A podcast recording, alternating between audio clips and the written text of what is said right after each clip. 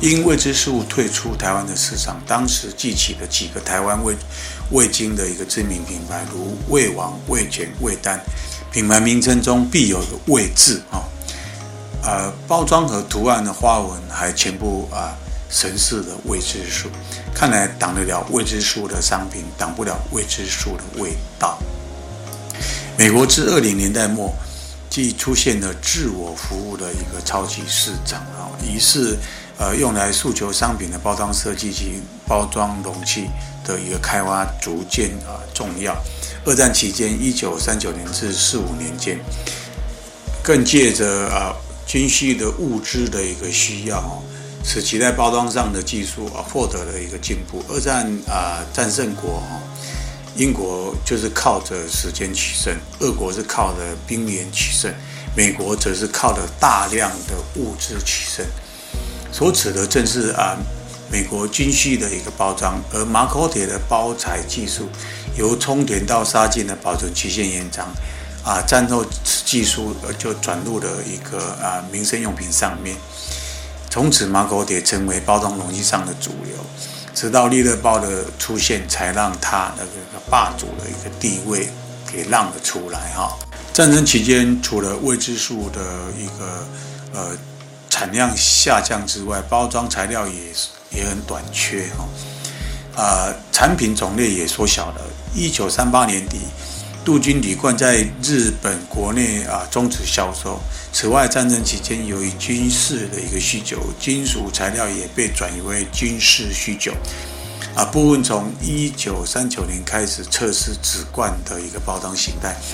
并从1941年1月开始全面采用厚纸罐包装。1940年主要的一个罐头中罐、小罐等都被取消贩售同年5月，只留下外销50克的一个小罐贩售。至于战后对亚洲的出口，1947年11月香港出口了2吨，是第一批然后在同年12月出口到新加坡，1948年出口到泰国、缅甸，1949年菲律宾、马来西亚，1950年出口到印度因此出口需求及研发更方便的使用包装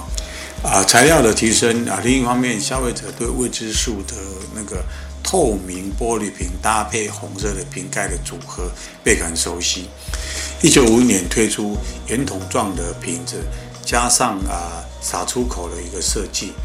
在料理时或是餐桌上更容易的洒出味素这胖肚瓶并未承袭长久以来美人印的一个标贴。因当时的印刷技术和成本的限制，难以在瓶身上进行多色印刷取而代之是未知数红色包装的简单设计。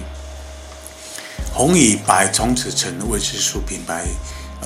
形象延伸的一个起源。1960年成立泰国公司，推出了一个英文品牌。1962年古巴危机推出了新包装早在1948年对亚洲的一个出口就超过了对美国的出口，而当时的马口铁罐包装是封闭式的一个包装形态，需要用罐体所附的钥匙把铁片把它转开从1960年的日本当时的杂志广告稿中看出，当时已有多款包装形态组成的一个礼盒组贩售。当时主推桌上瓶，所以在玻璃瓶上偏向小巧方便使用。包装的使用方便性在1962年代再度的一个进化，从原本窄口锥形的玻璃瓶再改良成圆筒形的瓶子。由于倒出口的面积再加大，因此在料理时更便于洒出味素。从1963年广告稿中看出，产品越来越多元。1965年开始实验牛肉提取的配方，结果在从各种独特的分析数据，考虑到各种成分的独特性、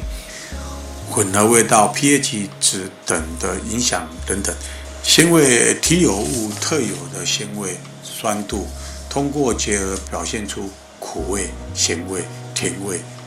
等物质，最终混合模式可以将精准的质量作为质量体验。